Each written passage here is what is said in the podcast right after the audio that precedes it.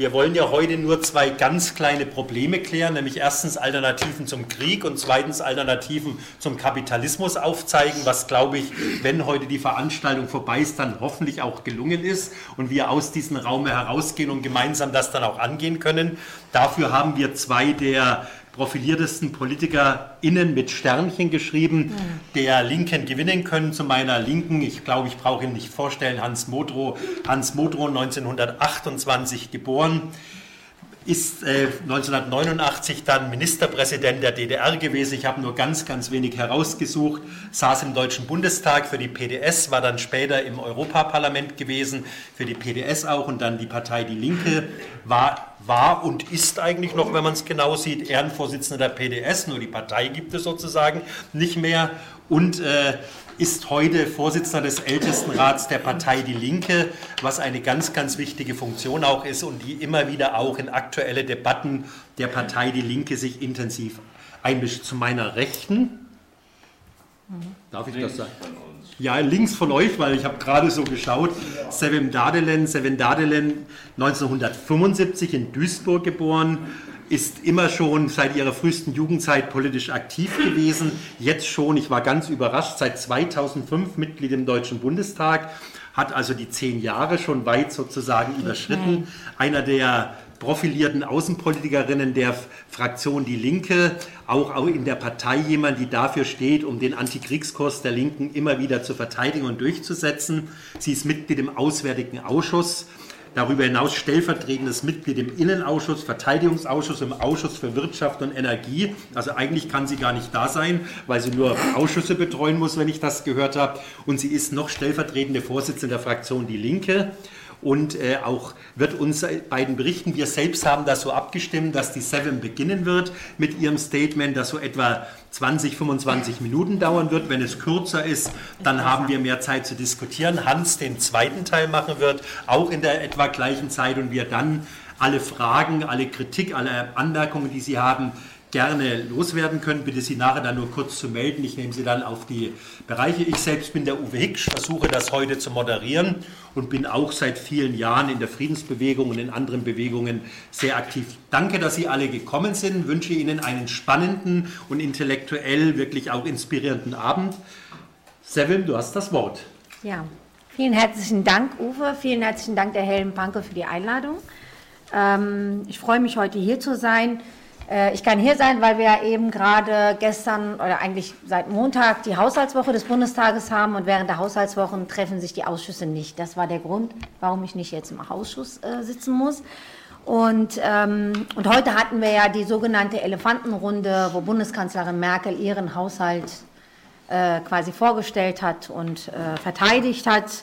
Und ähm, wir diese Debatte hatten mit den Fraktionsvorsitzenden. Und ich fange mal an. Insgesamt zum Thema überhaupt erstmal, gibt es überhaupt eine Kriegsgefahr, gibt es eine kriegerische Außenpolitik, wie sieht das aus, weil wir auch heute die Debatte mit Außenminister Maas hatten im Deutschen Bundestag über die deutsche Außenpolitik und natürlich unsere Position dazu. Und ich will beginnen mit einer guten Nachricht, einer sehr guten Nachricht aus meiner Sicht. Gestern hat U S-Präsident Donald Trump meiner Meinung nach die wohl wichtigste und richtigste Entscheidung seiner Amtsperiode bisher ähm, äh, vorgestellt, nämlich er hat seinen Sicherheitsberater äh, Bolton gekündigt, hat ihn sozusagen zum Rücktritt aufgefordert, er hat seinen Dienst quittiert, und ich finde, das ist erstmal eine gute Nachricht, weil ein Massenmörder weniger in der U S-Administration in Washington ist besser als mehrere. Man weiß natürlich nicht, ob es einen schlimmeren geben wird, aber zunächst einmal muss man erstmal ja konstatieren, dass jemand, der wirklich die ganze Zeit gezündelt hat, Stichwort Venezuela, Stichwort Iran, jetzt auch mit dem Öltanker, aber auch bei Kuba, dass er erstmal weg ist, und das ist eine gute Nachricht. Aber auch nach seiner Entlassung, auch nach der Entlassung des Sicherheitsberaters Bolton, durch Trump bleiben die Kriegsdrohungen gegen den Iran auf der Tagesordnung. Da ist überhaupt keine Entwarnung angesagt, meiner Meinung nach. Weil wenn, auch wenn der offene Krieg einstweilen eben vertagt wurde, gibt es einen gnadenlosen Wirtschaftskrieg gegen den Iran. Und das ist auch ein Krieg. Der wird nur mit anderen Mitteln geführt. Da kommen nicht die Bomben, sondern es sind einfach die Wirtschaftssanktionen, die letztendlich ein Land ja quasi zerstören sollen. Und ähm, dem Iran sozusagen wird ja verunmöglicht, Öl zu verkaufen. Und damit soll der Iran eben in die Knie gezwungen werden. Und die, das ist natürlich eine Strategie der U S-Administration der größtmöglichen Zerstörung des Irans selbst. Und äh, das liest man ja auch an diesem Tankerstreit, kann man das ablesen, dem Öltanker, ähm, dass derzeit eben jederzeit eben auch die Möglichkeit einer militärischen Eskalation äh, besteht. Und dabei muss man aber sagen, dass die U S A und ihre Verbündeten, und zu den Verbündeten gehört die Bundesregierung auch, hier äh, wie vom Wissenschaftlichen Dienst des Deutschen Bundestages erforscht und festgestellt, das Völkerrecht missachten in diesen internationalen Beziehungen bei diesen Tankerstreits. Piraterie wird für die Bundesregierung zum legitimen Auseinandersetzungsmittel in den internationalen Beziehungen. Ich möchte nur in Erinnerung rufen, das war ein, Auft- äh, ein, ein, ein Gutachten, was ich in Auftrag gegeben hatte an den Wissenschaftlichen Dienst des Bundestages, um festzustellen, der Fragestellung nachzugehen, ob es überhaupt legitim war, den iranischen Öltanker durch die Briten sozusagen festzusetzen, auf Befehl auch und Geheiß äh, der U S A, und äh, ob das eben äh, völkerrechtlich legitim ist. Und äh, der Wissenschaftliche Dienst des Bundestages hat gesagt, das ist völkerrechtswidrig. Es verstößt gegen das Seerecht, es verstößt gegen das Seerecht, es einfach festzusetzen.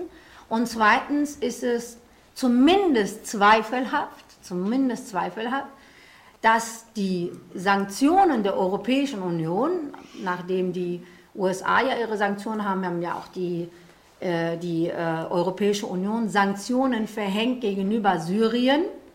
Äh, Öl soll nicht transportiert werden von der E U in Richtung äh, Syrien.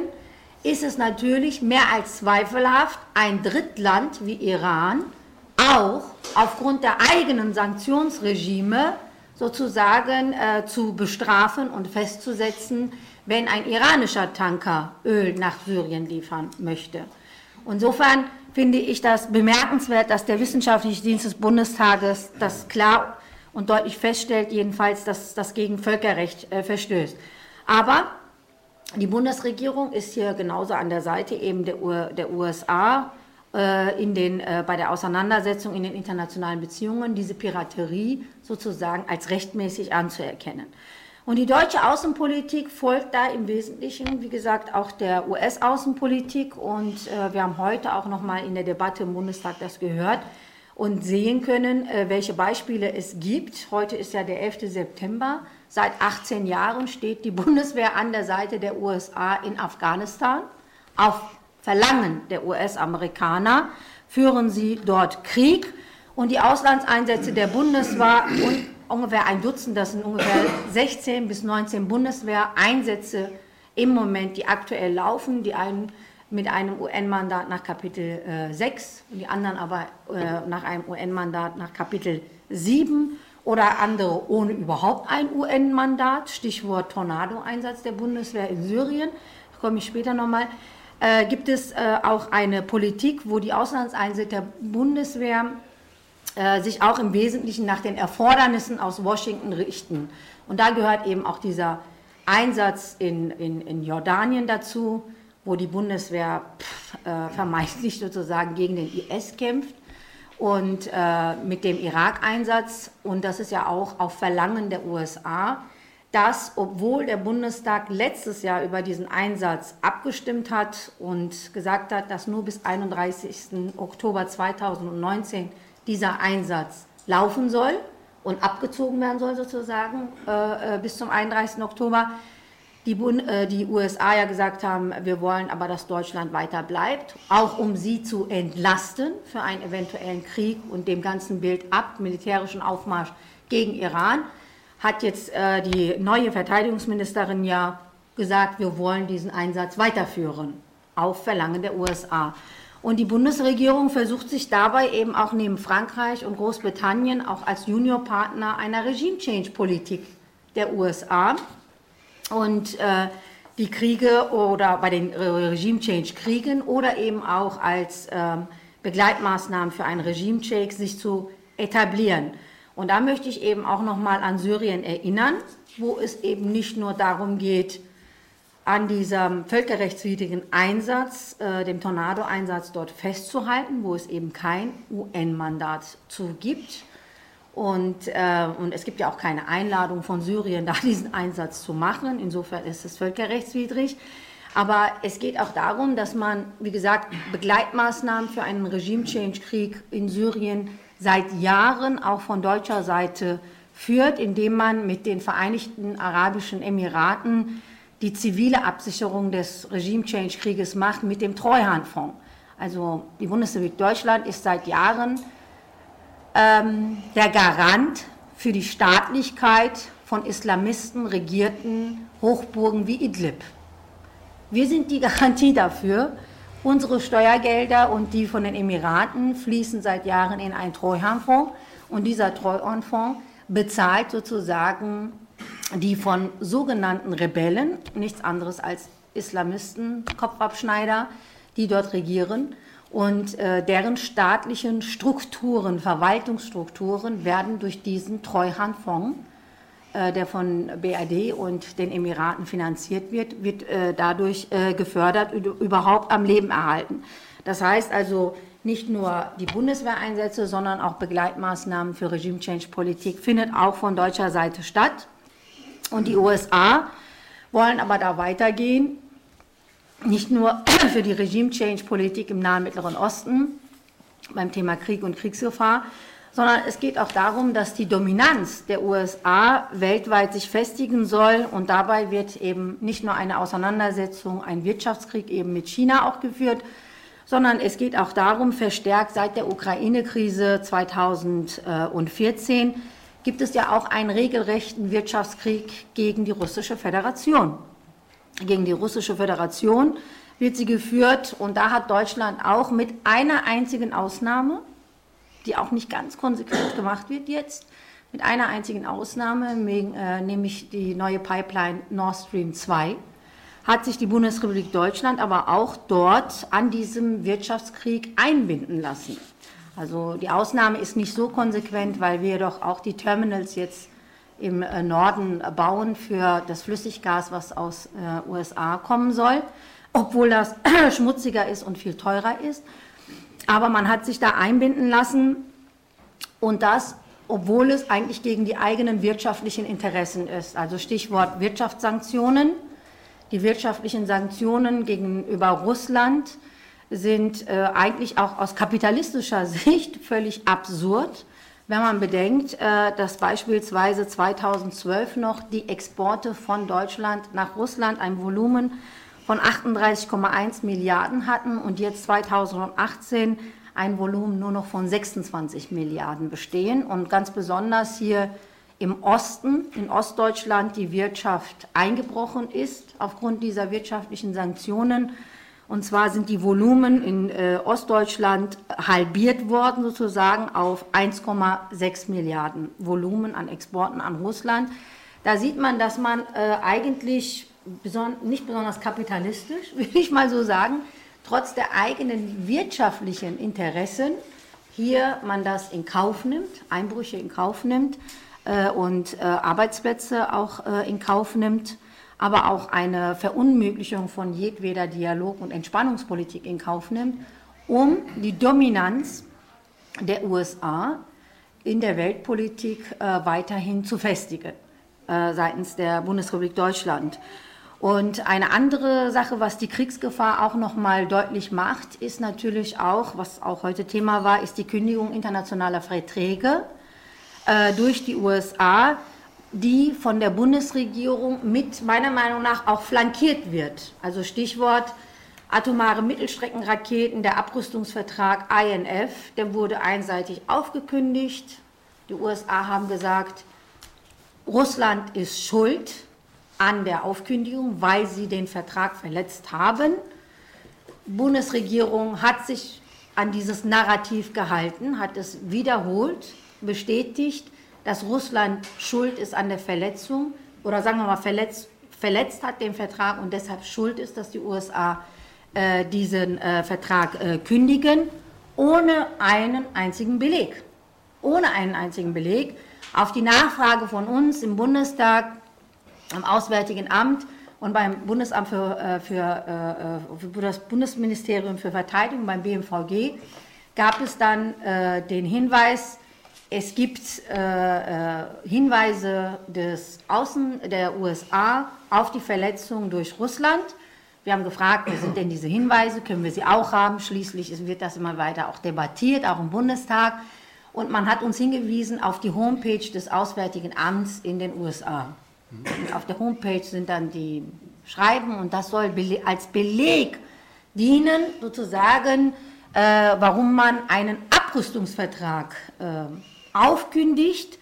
Und äh, besonders äh, pikant finde ich, dass die Bundesregierung sich einfach so an die Seite der U S A gestellt hat, an diese Schuldzuweisung, äh, Schuldzuweisung gestellt hat, weil es um unser eigenes Territorium geht, was dort in Gefahr schwebt natürlich bei den Mittelstreckenraketen. Also es geht um die Bundesrepublik Deutschland, es geht um Europa, was gefährdet ist, akut natürlich durch die Aufkündigung des Vertrages. Und auch dort sind nach diesen Wirtschaftsinteressen, Stichwort Wirtschaftssanktionen Russland, sind sogar die Sicherheitsinteressen der Bundesrepublik Deutschland untergeordnet worden äh, an die Interessen äh, der U S A.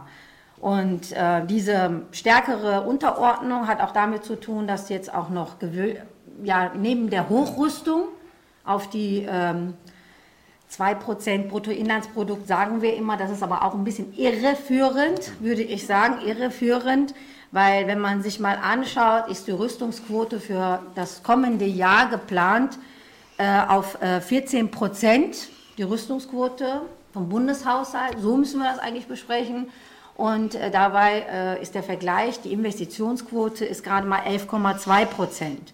Also wir geben im Moment nach NATO-Kriterien fünfzig Milliarden Euro aus für die Hochrüstung, aber neben dieser Hochrüstung sollen jetzt auch nochmal kommen die Übernahme von Stationierungskosten von U S-Truppen in Deutschland. Wir haben in Deutschland nach dem Abzug der Russen, nach dem Abzug der Briten, nach dem Abzug der Franzosen immer noch siebenunddreißigtausend U S-Soldaten auf deutschem Territorium. Diesen fünfunddreißigtausend äh, U S-Soldaten haben wird frei zur Verfügung gestellt fünfhundertdreiundachtzig Quadratkilometer Liegenschaften, die werden zur Verfügung gestellt, frei, und noch dazu werden äh, anteilig eben Kosten übernommen für diese Stationierung dieser Truppen. In den letzten sieben Jahren waren es siebenhundertsechzig Millionen Euro, das heißt im Durchschnitt, in den letzten sieben Jahren im Durchschnitt pro Jahr hundertzehn Euro, hundertzehn Millionen Euro für die äh, Soldaten. Und das soll äh, nach dem Willen äh, der U S A nochmal ähm, aufgestockt werden.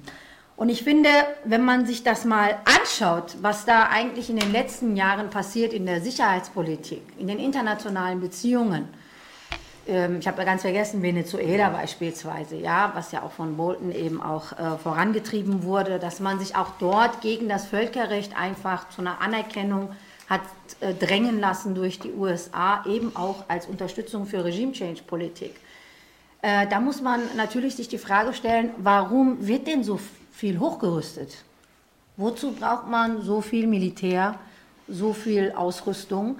Und ähm, ich denke, wer so aufrüstet, wer eine solche äh, aggressive auch Wirtschafts-, internationale Wirtschaftspolitik macht, der bereitet sich für einen großen Krieg vor, anders kann man das nicht äh, erklären. Und warum bereit man, bereitet man sich auf Kriege vor?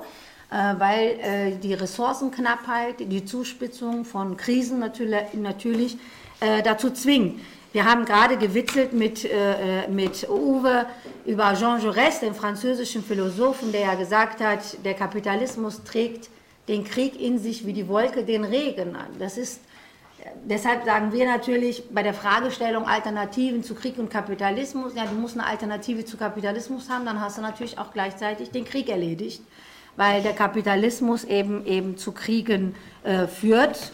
Und ähm, was die Alternative ist, auch zu dieser Kriegsgefahr, ist ganz klar, dass wir eine Rückbesinnung brauchen auf eine auf äh, Werte der friedlichen Koexistenz, so wie es in, den internationalen, äh, in der internationalen U N-Charta steht, auf einen Grundsatz der Nichteinmischung in die inneren Angelegenheiten eines anderen Landes, was auch ein Grundsatz der UNO-Charta ist, und äh, gleichzeitig natürlich auch ähm, ganz konkret hier als Linke in Deutschland, wir wollen ja nicht nur global reden, mir geht es hier letztendlich auch darum, wie soll sich die Linke positionieren angesichts dieser Kriegspolitik, der Militarisierung und der Kriegsgefahr, geht es natürlich auch darum, diese Haltelinien, diese roten Haltelinien auch zu halten.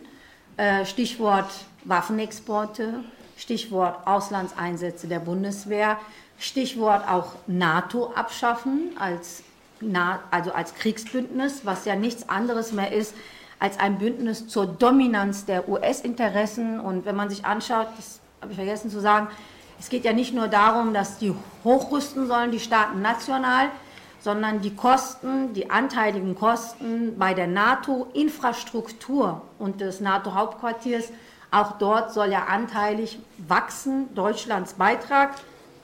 Wir haben im Moment einen Beitrag von, äh, bei der NATO, einen Beitrag von vierzehn Komma neun. vierzehn Komma acht, das soll wachsen auf fünfzehn Komma neun. Die U S A haben im Moment einen Beitrag von zweiundzwanzig Komma eins, was gedeckelt werden soll auf fünfzehn Komma neun nach Vorschlag der U S A, was im NATO-Rat jetzt diskutiert werden soll und ab zweitausendeinundzwanzig gelten soll. Das würde bedeuten, dass wir auch nochmal weiter natürlich äh, Geld ausgeben, äh, Steuergelder ausgeben für die NATO-Infrastruktur. Aber ich denke, wir hatten das vor kurzem auch diskutiert, die Positionierung der Linken zur Auflösung der NATO, Ersetzung durch eine Sicherheitsarchitektur unter Einschluss Russlands und bis dahin den Austritt aus den militärischen Strukturen der NATO sind äh, ob der aktuellen Situation meiner Meinung nach nicht mehr angemessen. Ist nicht mehr angemessen. Und äh, ich finde, was äh, angemessener wäre bei einem Bündnis, wo, was so aggressiv aufrüstet, so aggressiv aufrüstet und dabei wirklich äh, den Intellekt beleidigend Gründe nennt, wie beispielsweise Russland wäre eine Gefahr. Deshalb müsste man aufrüsten. Wenn man sich die Ausgaben für Rüstung und Militär bei Russland anschaut, das ist in dem letzten Jahr um zwanzig Prozent reduziert worden auf, wie viel waren das, dreiundsechzig Milliarden. Und die NATO gibt aus ungefähr eine Billion Dollar, eine Billion, alleine siebenhundert Milliarden gibt die U S A aus. Da fragt man sich natürlich, also da blamiert sich ja jede Rede davon, dass Russland eine Gefahr darstellt für uns als NATO-Land und deshalb wir aufrüsten müssen. Wer so dermaßen aufrüstet und versucht natürlich auch seine Dominanz durchzusetzen und umzusetzen, also Stichwort auch Tankerstreit äh, mit dem Iran, äh, das finde ich, äh, müsste die Linke halt nicht nur warten, bis die NATO sich auflöst. Äh, das würde ja nämlich voraussetzen, dass alle NATO-Mitgliedsländer einen Beschluss fassen, einstimmig, dass sie sich auflösen, sondern dass man sagt, äh, es ist nicht einsehbar, und nicht zu unterstützen, Mitglied in einem Kriegsführungsbündnis zu sein, was auch wirtschaftliche Interessen zur Dominanz, Zwecksdominanz sozusagen um, äh, versucht durchzusetzen, mittels eben auch der militärischen Fähigkeiten. Es ist nicht einsehbar, dass man da weiterhin Mitglied ist, ganz einfach. Äh, Mitglied ist, weil ich denke zum Beispiel auch bei diesem Tankerstreit, als wir noch Sommerpause hatten und Urlaub, im Urlaub waren, musste ich jeden Tag die Nachrichten gucken, wegen diesen ganzen Attacken und diesen Vorkommnissen im äh, Persischen Golf. Da habe ich jeden Moment ge- äh, Angst gehabt tatsächlich, dass da ein bewaffneter Konflikt entsteht zwischen einem U S-amerikanischen Schiff oder einem britischen und irgendetwas passiert, False Flag oder irgendwelche interessierte Kreise machen das, um einen Krieg vom Zaun zu brechen. Und schon haben wir dann das Problem, dass ein NATO-Land mit in diesem Konflikt ist. Und dann haben wir gleich das Problem des Bündnisfalles in der NATO. Und die Bundesrepublik Deutschland ist wieder in einem Krieg, ja, wie bei Afghanistan, und wird dann achtzehn Jahre lang einen Krieg äh, dort führen. Also insofern glaube ich, diesen Automatismus ist auch laut Umfragen die Mehrheit der Bevölkerung in Deutschland nicht bereit mitzugehen. Gerade auch nicht angesichts der Besetzung des Weißen Hauses in Washington. Und insofern denke ich, dass eine Alternative jedenfalls zu Krieg und Kriegsgefahr ist, raus aus der NATO zu gehen und nicht nur zu warten, bis die sich, ähm, bis die sich äh, aufgelöst haben und bei den äh, Positionen zu bleiben, dass man eben für Dipl- auf Diplomatie setzt, auf friedliche Koexistenz setzt, auf die Nichteinmischung der inneren Angelegenheiten statt eben Regime-Change-Politik und Bundeswehreinsätze im Ausland. Vielleicht erstmal dazu. So viel. Danke.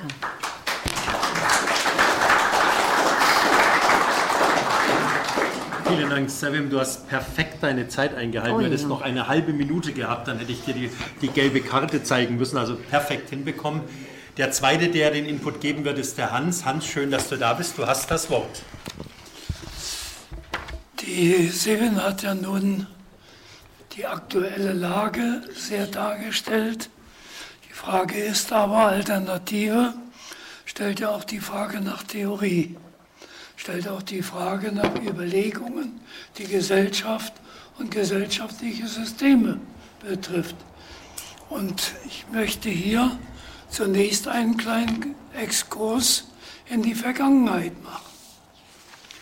Es gab zwischen der S E D und der S P D in den achtziger Jahren eine ständige Diskussion: Ist der Kapitalismus friedensfähig? Eppler, Professor auf der einen Seite, Otto Reinhold mit seinem Stab auf der anderen Seite. Sie diskutierten und brachten auch ein Papier auf die Welt. Ein Papier, in dem sie feststellen, der Kapitalismus könnte friedensfähig sein. Das war das Resultat. Man klammerte die Frage nach Sozialismus, welche Rolle er in diesen Zusammenhängen spielt, das Kräfteverhältnis im Wesentlichen aus. Wenn man davon ausging, der Kapitalismus selber hat in sich eben nicht, wie gerade erklärt wurde, immer nur Krieg, sondern er hat ja auch bestimmte Elemente, wo er dann keinen Krieg führt. Das war die Haltung der Sozialdemokraten, sehr stark ausgeprägt. Und die S E D war froh, dass sie mit der S P D ein Papier auf die Beine bringt, auch mit Kompromiss, damit auch hier aus einer Begegnung etwas Konstruktives entsteht. Für mich ist außerordentlich interessant, dass im vergangenen Jahr eine Veranstaltung an der Freien Universität stattfand, wo aus der Koreanischen Republik, also wie man allgemein sagt, aus Südkorea, Wissenschaftler da waren. Und für dieses Thema war einerseits Professor Meyer, der zu dem Kreis von Eppler gehörte, und auf der anderen Seite war Erich Hahn, der zu dem Teil von Otto Reinhold gehörte.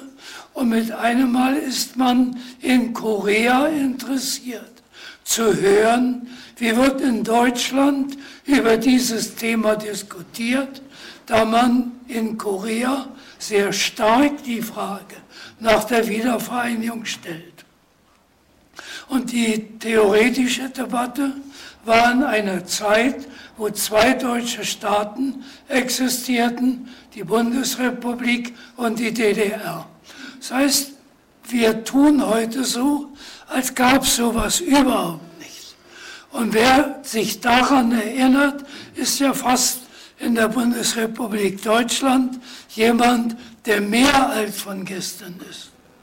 Der absolut jemand ist, der ja nun Dinge auf die Tagesordnung bringt, die ja umgekehrt ganz schlimm, böse und gefährlich sein könnten. Und wenn dann die Frage nach Alternative zum Kapitalismus steht, was ist denn dann überhaupt zu sagen?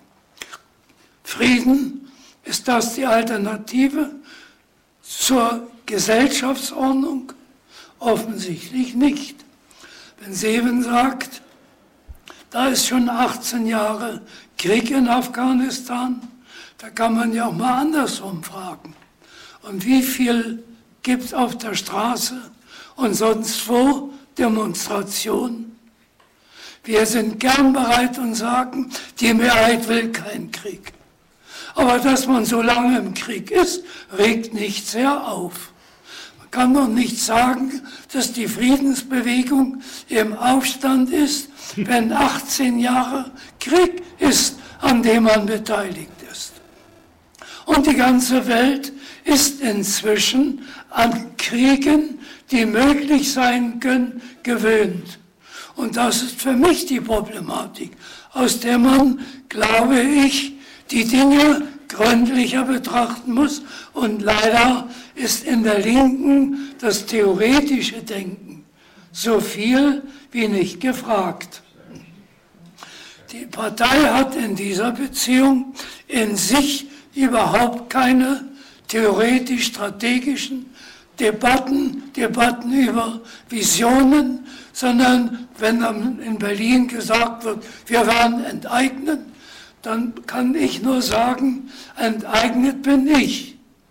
Denn ich zog dreiundfünfzig in der Karl-Marx-Allee ein, da war das das Volkseigentum, wo ich als erster Mieter einzog. Dann haben sie es verscheuert und jetzt schreien sie, wir werden enteignen, aber im Grundgesetz steht ja, man muss entschädigen. Mit einmal haben wir wieder die Frage, was ist denn Enteignen? Wie sieht Enteignung aus? Der Kapitalismus hat in diesem Falle in der Bundesrepublik ein Grundgesetz, in dem Enteignen steht, aber mit Entschädigung. Und nun ist mit einem Mal nicht ganz öffentlich, wie viele Milliarden wir als Steuerzahler bezahlen müssen, damit die Häuser zurückgekauft werden, die sie einmal, weil sie uns gehörten, dem Volke, enteignet worden sind. Und in dieser Strecke, glaube ich, stehen wir echt vor der Frage, dass wir uns gründlicher mit dem Problem beschäftigen. Ein zweiter Exkurs in die Geschichte. In meiner Wertung, ich weiß nicht, wie weit hier sich Historiker, weil es diese Debatten unter Historikern im Moment nicht gibt, vielleicht auch noch nicht gibt, sind wir doch in der dritten Phase nach dem Zweiten Weltkrieg. Die erste Phase war die, wo Europa geteilt wurde, die NATO, der Warschauer Vertrag, Ja, erst die Europäische Gemeinschaft, die Europäische Union, wie sie heute heißt, und die Integration im osteuropäischen Raum. Das war eine Zeit, wo kein Krieg war, aber der Kalte Krieg zugleich auch die Balance für ein Gleichgewicht des Schreckens gewesen ist. Dann ist die Sowjetunion untergegangen, das ganze Lager auseinandergefallen, alle sind heute kapitalistisch, auch Russland mit dazu, wollen wir uns an der Ecke, wenn wir über Gesellschaft reden, nichts vormachen. Aber die große Erklärung war, der Kalte Krieg ist zu Ende, jetzt kommt der Frieden. Aber bevor Afghanistan begann, war schon der Krieg in Jugoslawien. Der wurde aber nicht geführt, weil da irgendwelche tollen Ressourcen zu finden waren. Da war mit einem Mal Jugoslawien noch nicht ganz zusammengefallen.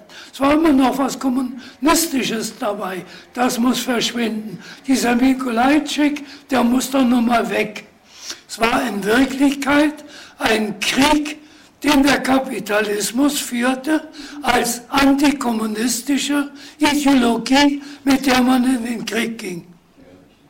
Und wenn ich diese Phase nehme, dann geht die etwa bis zweitausendfünfzehn, Und dann kommt mit mal die, von der ich jetzt spreche, eine ganz tiefe Zäsur, die einfach ihre Ansage bekommen hat zweitausendacht, als die Frau Kanzlerin mit mal erklärte, große Krise, es ist fast so wie neunzehnhunderteinundzwanzig bis neunzehnhundertdreiunddreißig. Das hat sie nicht dreimal gesagt. Irgendwer muss darauf aufmerksam gemacht haben, was aus dieser Krise kam. Der Faschismus, der Krieg. Ergo, lassen wir mal den Begriff weg. Aber die Sache ist ja die, jetzt sind wir stark geworden nach einundneunzig, sind die größte Wirtschaftsmacht in Europa, sind die größte Militärmacht, als die noch nicht groß, noch nicht stark genug. Wirtschaft muss auch stark in der Militär sein. Ergo steht die Frage, wie rechtfertigen wir das? Was jetzt eigentlich die Politik, die die Bundesrepublik Deutschland betreibt, bestimmt. Wir müssen Verantwortung tragen. Und dann kommt noch Präsident Gauck und sagt mit aller Deutlichkeit, auch deutsche Mütter müssen verstehen. Wenn wir Verantwortung übernehmen müssen, kann es auch heißen, man geht in den Krieg. Und da kann auch passieren, dass Soldatin oder Soldat tot nach Hause kommt. Aber Verantwortung haben wir zu übernehmen. Und hinter dieser Verantwortung steht dann gleich noch der zweite Ausspruch von Gauck, alles unwidersprochen, in der Politik weitergelaufen. Na ja, nun gut, es gab den Faschismus, das ist bitter, das ist böse, aber das darf unsere Verantwortung nicht mehr so belasten. Und da denke ich an Egon Bahr, mit dem ich dann viele Jahre auch befreundet war, und der immer gesagt hat, Hans, auf eines sollten wir beide achten. Wenn die Akten des M F S höher sind als die Berge der Leichen der Faschisten, dann kann es nicht mehr gut gehen. Und wir sind an dem Punkt, wo das eine über das andere laufen soll und das dreißig Jahre danach. Und damit bleibt die Frage der Alternative. Ich gehöre zu denen, die in China im Moment vor dem siebzigsten Jahrestag der Gründung der Volksrepublik China als ehemalige Partei- und Staatsführer, so ist ihre Formulierung, der Region ehemalige Sowjetunion und Osteuropa angefragt sind, bestimmte Fragen zum siebzigsten Jahrestag zu beantworten. Zehn an der Zahl. Eine Frage davon lautet auch, wie es jetzt dreißig Jahre danach in unseren Ländern aussieht. Ich habe keine Schönheit gemeldet, sondern war bemüht, es klar und deutlich zu sagen, wie es dreißig Jahre danach in der Bundesrepublik Deutschland aussieht. Ich habe gestern erlebt ein Podium, wo eingeladen hat eine friedenschristliche Bewegung aus Südkorea. Es war auch jemand da aus Südkorea, der nicht zu dieser Bewegung gehört, aber der sich sehr mit Nordkorea beschäftigt. Der brachte es, ein Mann mit Filmen, der auch Publikationen bringt. Und der stellte nun dar, was in Nordkorea ist, weil man im Süden auch, nachdem man sich trifft, der Moon und Kim Jong-un und die Begegnung Kim Jong-un und Trump waren, wie man sich nun mit diesen Fragen weiter beschäftigt. Und da zeigt er ein Bild riesengroße Häuser und, und erklärt, er hat in Seoul gefragt, woher sind diese Bilder? Da wurde gesagt, aus Dubai oder irgendwo aus Europa. Dann hat er gesagt, nein, das sind die Bilder aus Pyongyang. Und ich habe ja die Bilder nicht nur gesehen, ich war im vergangenen Jahr in Pyongyang und habe gesehen, wie diese Häuser dort stehen, wie sie aussehen, wie die Tramway, die U-Bahn und, und, und habe ein ganzes Stück auch vom Norden erlebt. Aber das, was sich dort annähert, ist im Moment für ganz bestimmte Interessensituationen nicht mehr das, was dazugehört. Denn jetzt wird blockiert. Moon ist ja in Wirklichkeit der, der es angestoßen hat, dass man sich begegnet.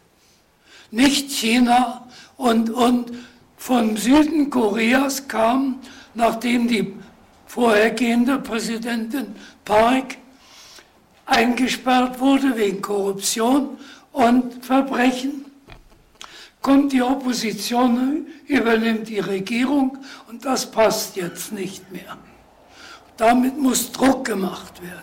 Wir erleben also eine Situation, wo Fragen von gesellschaftlichen Systemen auch mit reinkommen.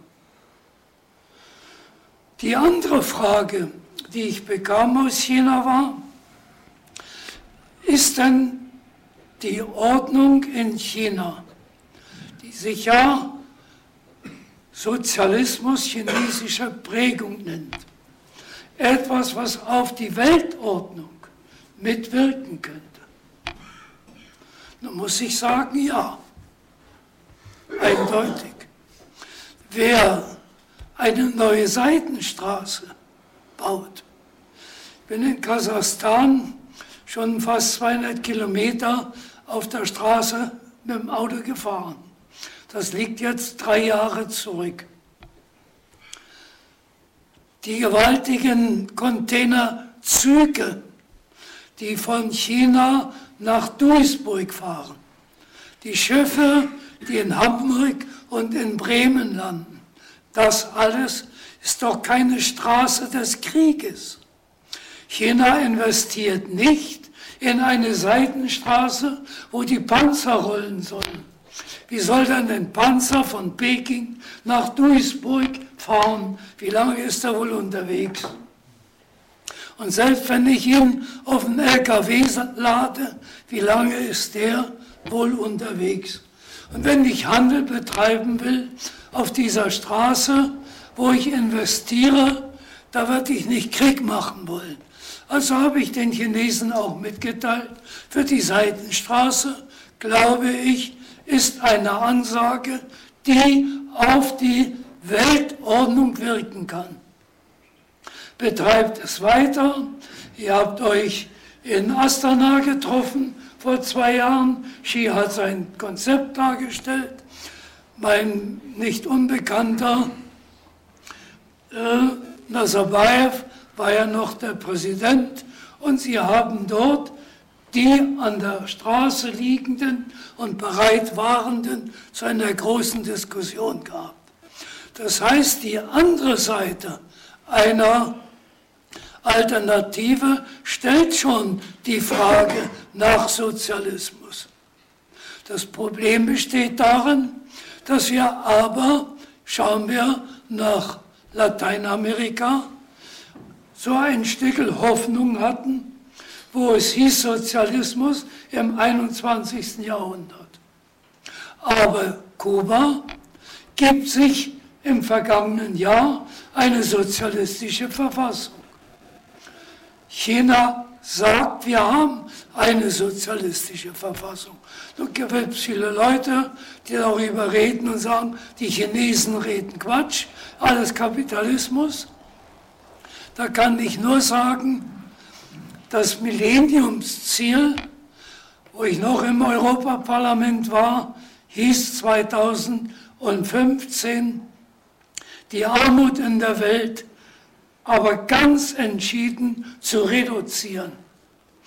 Der ganze Anteil der Reduzierung der anderen an diesem Prozess, der nicht das Ziel erreicht hat, das vorgegeben war, ist etwa zwanzig Prozent. Der Anteil Chinas ist achtzig Prozent. Wenn in einem Land mit eins Komma vier Milliarden in dieser Weise Armut abgebaut werden kann, wo in dem reichen Land, Bundesrepublik Deutschland, die Schere zwischen Arm und Reich immer größer wird, dann muss man auch bereit sein, über Alternative auch ein bisschen mit China dahin zu gucken und bereit sein nachzudenken. Aber das ist dann schon wieder eine Frage, wo Leute von den Linken meinen, besser nicht hinfahren, nicht da gewesen, heißt nicht mitzureden. Und diese Furcht ist eine große. Und ein letztes. Was wir, und bei all den berühmten Titeln, um die es geht, es gibt einen Ältestenrat in der linken Partei, der seit etwa zehn Jahren jetzt auch ein Satzungsorgan ist, gegründet neunzehnhundertneunzig, noch in der P D S, jetzt ein Satzungsorgan, der den Vorstand beraten und an öffentlichen Diskussionen teilnehmen soll. Was wir im Moment, wenn es dann interessiert, kann man gerne Fragen stellen, als Ältestenrat erleben ist.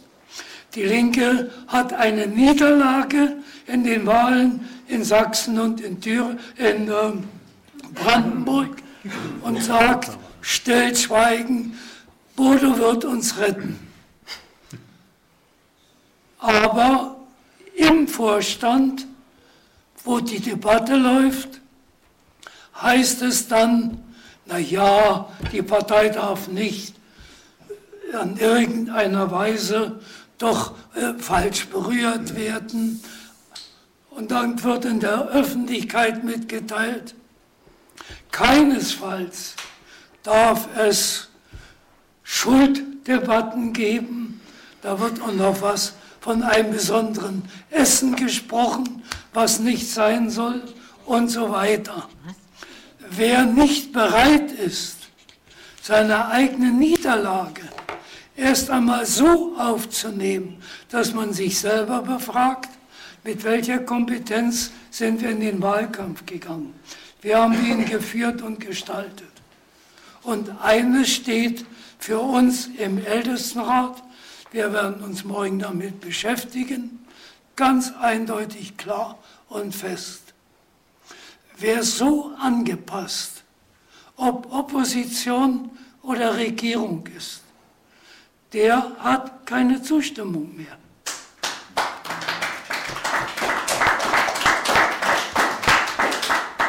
Es geht doch weiter. Uns, die wir mal in der D D R waren, wird erklärt, wie wir gelehrt haben. Gelebt, gelehrt und, und. Frau Professor sitzt da. Das wird uns vorgehalten. Wie dämlich wir waren, nicht auf der Höhe, keine Anforderungen und dergleichen mehr. Ja, aber wenn eine linke Partei dieses Thema anderen überlässt, die nämlich sagen, wir sind an dem Punkt, wo die Wende noch nicht zu Ende ist. Welche Wende wollen die denn? Diese Erinnerung, von der ich vorher gesprochen habe. Aus einer Krise kam der Faschismus. Genau dieser Punkt ist in Deutschland auf der Tagesordnung. Wenn bis zu einem Viertel in einem Landtag diese in sich selber mit faschistoiden Gedanken, Ideologien und auch Ansagen sind, dann ist doch das eine klare Problematik. Und in diesen Fragen, glaube ich, stehen wir an einem Punkt, wo es notwendig ist, doch die Frage der Alternativen nicht auszuweichen und sich einen größeren Blick und auch eine tiefere Sicht in gesellschaftlichen, politischen Zusammenhängen zu erarbeiten, mit denen eine Partei dann ihr Profil zeigt, was sie im Moment für größere Wählerschichten, die sie mal hatte, nicht mehr besitzt. Und das ist die Ansage, die wir im Ältestenrat auch für uns morgen diskutieren wollen. Vielen Dank.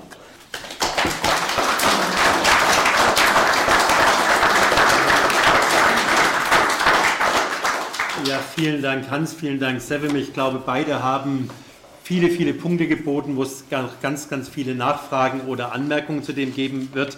Ich möchte noch eine Frage an beiden stellen, bevor ich dann für, für euch, für Sie alle freigebe. Wir sind ja in der Reihe Europa von links und mich würde aus eurer Sicht nochmal interessieren zu den Punkten, die ihr aufgeführt habt.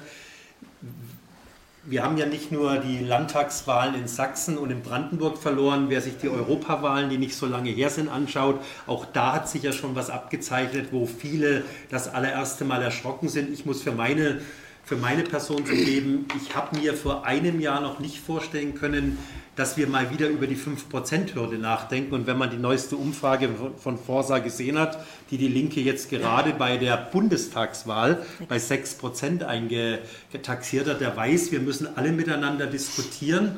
Und da geht es gar nicht so sehr um Schuldzuweisungen, was in der Partei ja immer angedacht ist. Alle miteinander diskutieren, was ist in den letzten Jahren falsch gemacht worden, dass man in Europa nur noch fünf Mandate gewinnt, dass man auf zehn Prozent in Sachsen und in Brandenburg runterfällt. Und meine Frage, die ich euch noch stellen wollte, gar nicht so sehr zur Wahl wäre, welche Rolle in der Kriegs- und Friedensfrage spielt denn die Europäische Union? Wir haben ja das Problem, wenn man sich mal die deutsche Außenpolitik anschaut, dass ganz viele der militaristischen Aktionen, die die letzten fünfzehn Jahre durch, von Seiten der Bundesregierung geplant und durchgeführt wurden, sehr häufig mit dem Hinweis der europäischen Integration oder der E U begründet wurde, um dann sozusagen Deutschland muss in der Europäischen Union Verantwortung übernehmen. Du als Europaparlamentarier hast das ja ständig erleben müssen. Wie würdet ihr die der derzeitige Europäische Union einschätzen? Gibt es da auch Widersprüche drin, die wir als politisch Linke nutzen können? Und wo liegen sozusagen die Hauptkampffelder, die wir da als Linke auch angehen müssen, um verlorenes Terrain wieder zurückzuholen? Mein Vorschlag wäre, Sevim beginnt wieder und Hans macht den zweiten. Ja. Ähm, und dann? Also äh, in der Europäischen Union, wo die Haupt... Ähm, Was meintest du, Haupt... Kampffelder. Kampffelder, ganz, ja. Ganz, ganz antimilitaristisch. Naja, Kampffelder würde erstmal voraussetzen, dass man überhaupt kämpft. Und äh, ich meine, äh, wenn man sich den Europawahlkampf der Linken angeschaut hat, äh, dann ist das ja weit weg entfernt. Also nicht im Entferntesten kann man sagen, dass man irgendwie gekämpft hätte, wenn man sich die thematische Aufstellung sich überhaupt angeschaut hat. Ähm, äh, angefangen allein schon an der... ja, nicht ansatzweise meiner Meinung nach notwendigen Kritik an der Europäischen Union, an der Institution der Europäischen Union als ein undemokratisches und neoliberales äh, Gebilde. Äh, das hat man nicht gemacht. Wir waren ja auch in dem Taumel der Europäer. Äh, man hat, äh, so wie man die Einheitsfront in Sachsen und Brandenburg gemacht hat gegen die AfD, was meiner Meinung nach falsch ist, eine Einheitsfront zu machen und sich sozusagen mit den Verursachern der AfD in ein Eine, eine Seite zu schlagen, ja, die, die, die überhaupt Verantwortung dafür tragen, dass es so eine rechte Partei überhaupt gibt durch ihre jahrzehntelange neoliberale Politik, äh, fand ich es auch falsch, sich auf die Seite de, derer zu stellen, die die Europäische Union ohne Wenn und Aber äh, äh, bedingungslos sozusagen verteidigen. Äh, gerade beim Thema Krieg und Frieden, Sicherheit und Außenpolitik muss man sagen, dass die Europäische Union eigentlich in den letzten Jahren und jetzt nach der Wiederauflage oder sagen wir mal neuen Auflage des Élysée-Vertrags zwischen Deutschland und Frankreich, was ja neunzehnhundertdreiundsechzig geschlossen wurde als Freundschaftsvertrag und jetzt durch den Aachener Vertrag, ich sage dazu Aufrüstungsvertrag, ersetzt worden ist, soll die Europäische Union ja eigentlich ähm, ganz zentral nichts anderes als ein Aufrüstungsprojekt sein mit einer gemeinsamen Außen- und Sicherheitspolitik und einer gemeinsamen Sicherheits- und Verteidigungspolitik, die es in sich hat. Also mit gemeinsamen ähm, Rüstungsprojekten, mit einer gemeinsamen Rüstungsagentur, mit einer Militärunion, muss man sagen, und dem Ziel einer europäischen Armee. Es gibt leider auch in den Reihen der Linken nicht, also auch Genossen, die nicht abgeneigt sind zu einer Idee der europäischen Armee, was ich überhaupt nicht verstehen kann, weil die Voraussetzung, dass wir in Deutschland überhaupt noch irgendetwas zu sagen haben bei Krieg und Frieden und damit auch Bundeswehr einsetzen, die Voraussetzung dafür ist, dass es national ist und eine nationale Entscheidung des Bundestages. Und dass wir überhaupt in Deutschland über Einsätze der Bundeswehr diskutieren, hat eben genau damit zu tun. Wenn das in Brüssel entschieden wird, dann gibt es in Deutschland keine Debatten mehr über einen Irak-Einsatz, über einen Syrien-Einsatz, über irgendeinen Einsatz der Bundeswehr und dadurch natürlich auch überhaupt keine Aufklärung und keine äh, Orientierung. Du kannst ja auch keine Politik mehr machen in Deutschland äh, gegen die Militarisierung, wenn der Bezug ja überhaupt gar nicht mehr da ist in der Bevölkerung, was da überhaupt passiert, warum die Bundeswehr äh, irgendwie in aller Welt ist. Und das finde ich, ähm, deshalb geht das halt nicht, äh, auf europäischer e- Ebene eine Armee zu bilden, ähm, ganz abgesehen von anderen Sachen. Und das ist äh, meiner Meinung nach eins der Hauptschwerpunkte, die man setzen muss bei der Europäischen Union. Äh, nicht nur die falsche Finanzpolitik, die Europolitik, sondern eben auch ein großes Standbein, weil das Problem ist, aufgrund der sozialen Krisen der Europäischen Union haben sich die Eliten auf eins geeinigt. Die Rettung durch die Militarisierung. Das Militär soll es richten, was man sozial, wo man sozial versagt hat. Und der ehemalige Kommissionschef der Europäischen Union, Jacques Delors, hat einmal gesagt, Europa wird entweder sozial sein oder es wird nicht sein. Also wird auch die Aufrüstung und die Militarisierung nicht letztendlich die Europäische Union retten vor dem Zerfall, wenn man aus der Europäischen Union eben keine Sozialunion macht und äh, für äh, soziale Gerechtigkeit äh, in der Europäischen Union sorgt. Und wir sind aber weit davon entfernt, äh, mit einer Ursula von der Leyen an der Spitze jetzt der Europäischen Kommission, äh, dass äh, Europa jetzt sozial und auch friedlicher wird, sondern es wird noch neoliberaler sein und noch stärker auch militarisiert sein und versuchen auch mittels Militär, mittels Militär auch ihre Interessen durchzusetzen. Darum geht es ja auch in der europäischen Außen- und Sicherheitspolitik, die Interessendurchsetzung auch mittels der Militarisierung. Hans hat, ich weiß nicht, ob ich das richtig verstanden habe, gesagt, dass der Kapitalist auch, muss auch mal friedensfähig war. Ich, oder theoretisch. Ach so, in dem Papier, genau. Ist das auch richtig? Genau, in dem Papier. Das war die S P D. S P D und S E D. Genau. Ja, genau. Genau. Also die Europäische Union äh, äh, ist ja ein Konstrukt des Kapitals und der Euro des deutschen Kapitals. Und ich bin der Auffassung, der Kapitalismus ist weder sozial noch friedensfähig. Und die Europäische Union wird natürlich aufgrund der, der, der Krisen, die sich da zuspitzen und vertiefen, weil sie eben immer mehr zerfällt, natürlich versucht sie eben über das Militär das zu machen, indem sie sich die Märkte und die, die, die Rohstoffe sichern möchte. Ich meine, man muss sich mal vorstellen, was hat die Bundeswehr, seit wann wird die, wird die Bundesrepublik Deutschland in Mali verteidigt? Ja? Was haben wir in Mali zu suchen? Ja, nichts als eben die Rohstoffe dort abzusichern, vor allen Dingen für unsere Freunde in Frankreich. Und darum geht es. Ja? Also es ist eigentlich die Imperialismus-These von vor hundert Jahren, gilt heute nach wie vor. Ja? Sie gilt heute nach wie vor und deshalb ist die Europäische Union gerade in der Hinsicht halt noch aggressiver. Und deshalb muss man auch aggressiver die Europäische Union angehen und nicht mit irgendwelchen mit irgendwelchen äh, europablauen äh, Plakaten und äh, irgendwie Flyern. Vielen Dank. Hans. Dann, Hans, würde ich dich noch bitten und dann ist äh, freigegeben an euch, an Sie. So, nun hast du die Frage gestellt, die E U von links. Ja, von links betrachtet. Die Sevim hat gesagt, sie betrachtet die Linke. Auf jeden Fall... Äh, bis in die Bundestagsfraktion ist nicht sehr dabei, sie mit bestimmten Kriterien von links zu betrachten.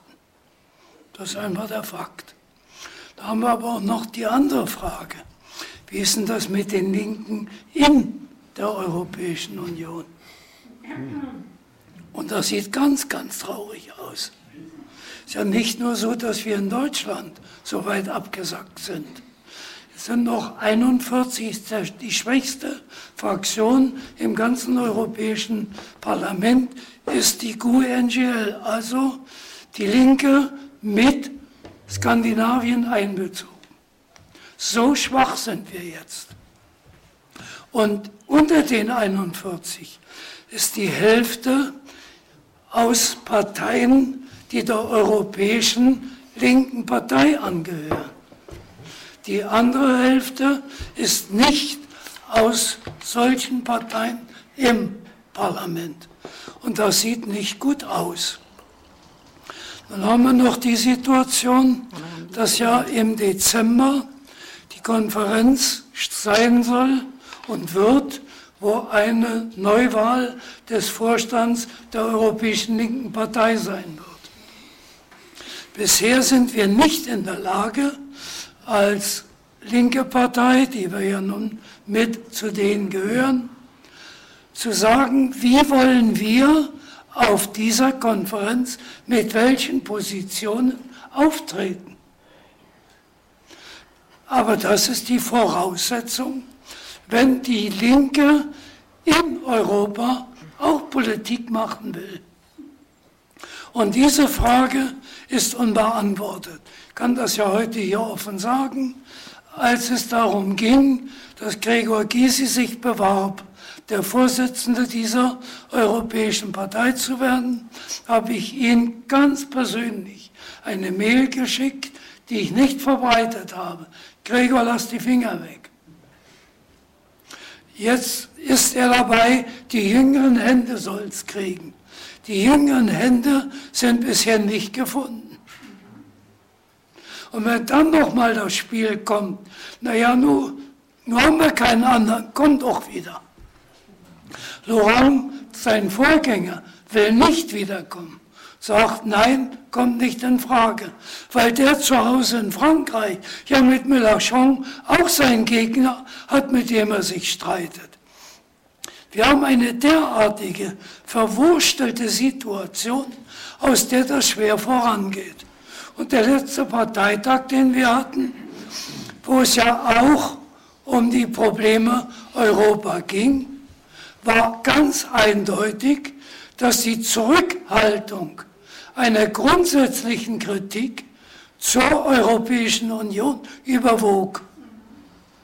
Und wenn mit dieser Zurückhaltung die Europäische Union betrachtet, geht an den Fragen, wo es jetzt ja losgeht, wer darf aus Ungarn kommen und, und. Berechtigt steht die Frage, können solche Leute, wenn nun schon, wie die Ordnung und das System ist, mit denen jeder stellt einen Kommissar, dann sieht das eben so aus, dass sich ein Gebilde zeigen wird, wo sich ein Moment durchsetzt, wo ich persönlich die größte Gefahr sehe. Die Europäische Union wird deutsch geprägt. Das, was die Frau von der Leyen da vorspielt, ist kein Theater. Das ist sozusagen eine Machtübernahme des deutschen Kapitals, der deutschen Militärstruktur, denn die Frau war ja nun mal Kriegsministerin. Jetzt steht sie an der Spitze. Worauf sie großen Wert legt, was in der Zeit, wo ich noch im Europaparlament war, eine Kritik war, die wir von links geführt haben, das realisiert sie. Dass nun zunächst auch ein Kommissarbereich geschaffen wird für die Rüstung. Denn es gibt eine Ordnung in der Europäischen Union, die noch schärfer als der NATO ist, wo es nämlich heißt, jedes Land ist verpflichtet, seine militärischen Führungsfähigkeiten ständig zu verbessern und seine militärischen Stärken ständig weiter zu entwickeln. Das macht Deutschland jetzt. Die jetzige Ministerin betreibt das heute ganz entschieden. Im Bundestag nichts reicht. Die D D R war noch dafür, dass die Ostsee ein Meer des Friedens sein soll. Und die sagt, die deutschen Kreuzer sind zu schlecht, sind nicht gut ausgerüstet. Wir brauchen bessere Kreuzer auf der Ostsee. Das wird frank und frei gesagt. Da gibt es auch kein sozusagen großes Gepoltere. Und die Europäische Linke macht einen, eine Konferenz, die sie bisher in ihrem Inhalt noch nicht geklärt hat. Und die Personenfragen stehen offen im Raum. Unsere Delegierten sind noch nicht festgelegt. Wenn die hingehen, die die Marschordnung noch vom letzten Parteitag mitnehmen, da sind wir sozusagen gut eingepasst. Aber für Linke in der Fraktion stehen wir wie die wackeligen Knaben. Und hier bleiben Fragen. Und da ist die Haltung, die wir auch morgen im Ältestenrat diskutieren wollen, bleiben Fragen auch dahingehend offen. Im Moment ist die Führung der linken Partei dabei, wir bestimmen den weiteren Weg und Ablauf, wie Politik sich zu organisieren hat. Und da haben wir Zeit, da machen wir im Sommer einen Parteitag. Das ist ja die Regel.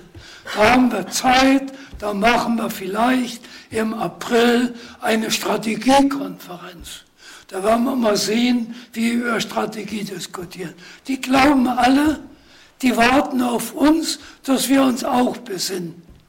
Und die anderen sind unterwegs, da tanzen acht Paare bei der S P D, die die Führung übernehmen wollen.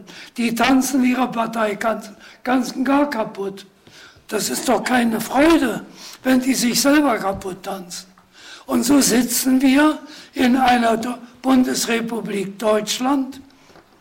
Darum von meiner Seite der Begriff der Zäsur, wo sich zeigt, dass hier Ungleichgewichte entstehen in diesem Lande, die Räume freimachen, die inzwischen in Ungarn damit klar sind. Da ist Horthy der Held der Geschichte. Wann wird wer der Held der Geschichte für die Deutschen sein? Ein bisschen haben sie den Möllers zurückgenommen. Ein paar Kasernen tragen nicht mehr die Namen der Eichenlaubträger und so weiter. Aber wenn man sich die Lage anguckt in der bayerischen Kaserne, der rechte Geist ist auch in der Kaserne.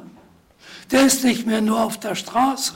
Wir müssen den Ernst bestimmter Dinge uns bewusst machen, damit klar ist, wir sitzen heute hier auch mit einem Durchschnittsalter, wo es auch schon Enkel gibt.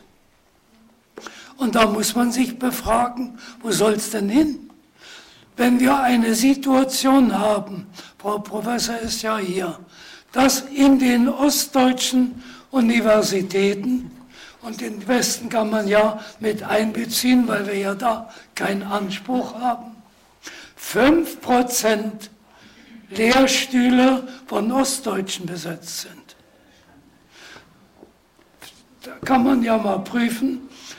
neunzehnhundertneunzig war ich gerade und begann zu studieren. Wie alt bin ich jetzt? Chancen, Professorin oder Professor zu werden, habe ich keine. Denn die anderen haben ja, die die dritte Klasse waren, und nicht die erste, die da kam. Die haben ja nun inzwischen ihre Leute ja in den neunziger Jahren mitgebracht. Eliten produzieren die Eliten. Die berühmten Seiteneinsteiger wie Schröder haben uns auch was hinterlassen.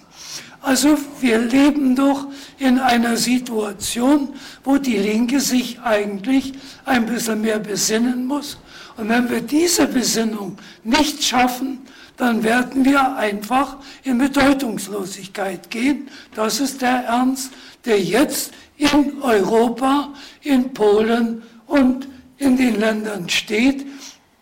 Ich habe doch Leute gekannt nach neunzig, mit denen ich Begegnungen hatte, mit Kwasniewski, mit Miller. Wir haben uns doch nicht erst nach neunzig getroffen. Ich war in Bulgarien und habe dem, der jetzt der Vorsitzende der Europäischen Linken Partei, äh, der Sozialdemokratischen Partei ist, Vater war im Politbüro. Er war der junge Nachfolger, sitzt jetzt da. Was ist draus geworden? Das heißt, hier steht an, dass man sich wirklich bewusst wird, wir erleben eine Entwicklungsphase, wo die Herausforderungen auch für nachfolgende Generationen stehen, denen man sich auch heute aktuell zu stellen hat. Vielen, vielen Dank.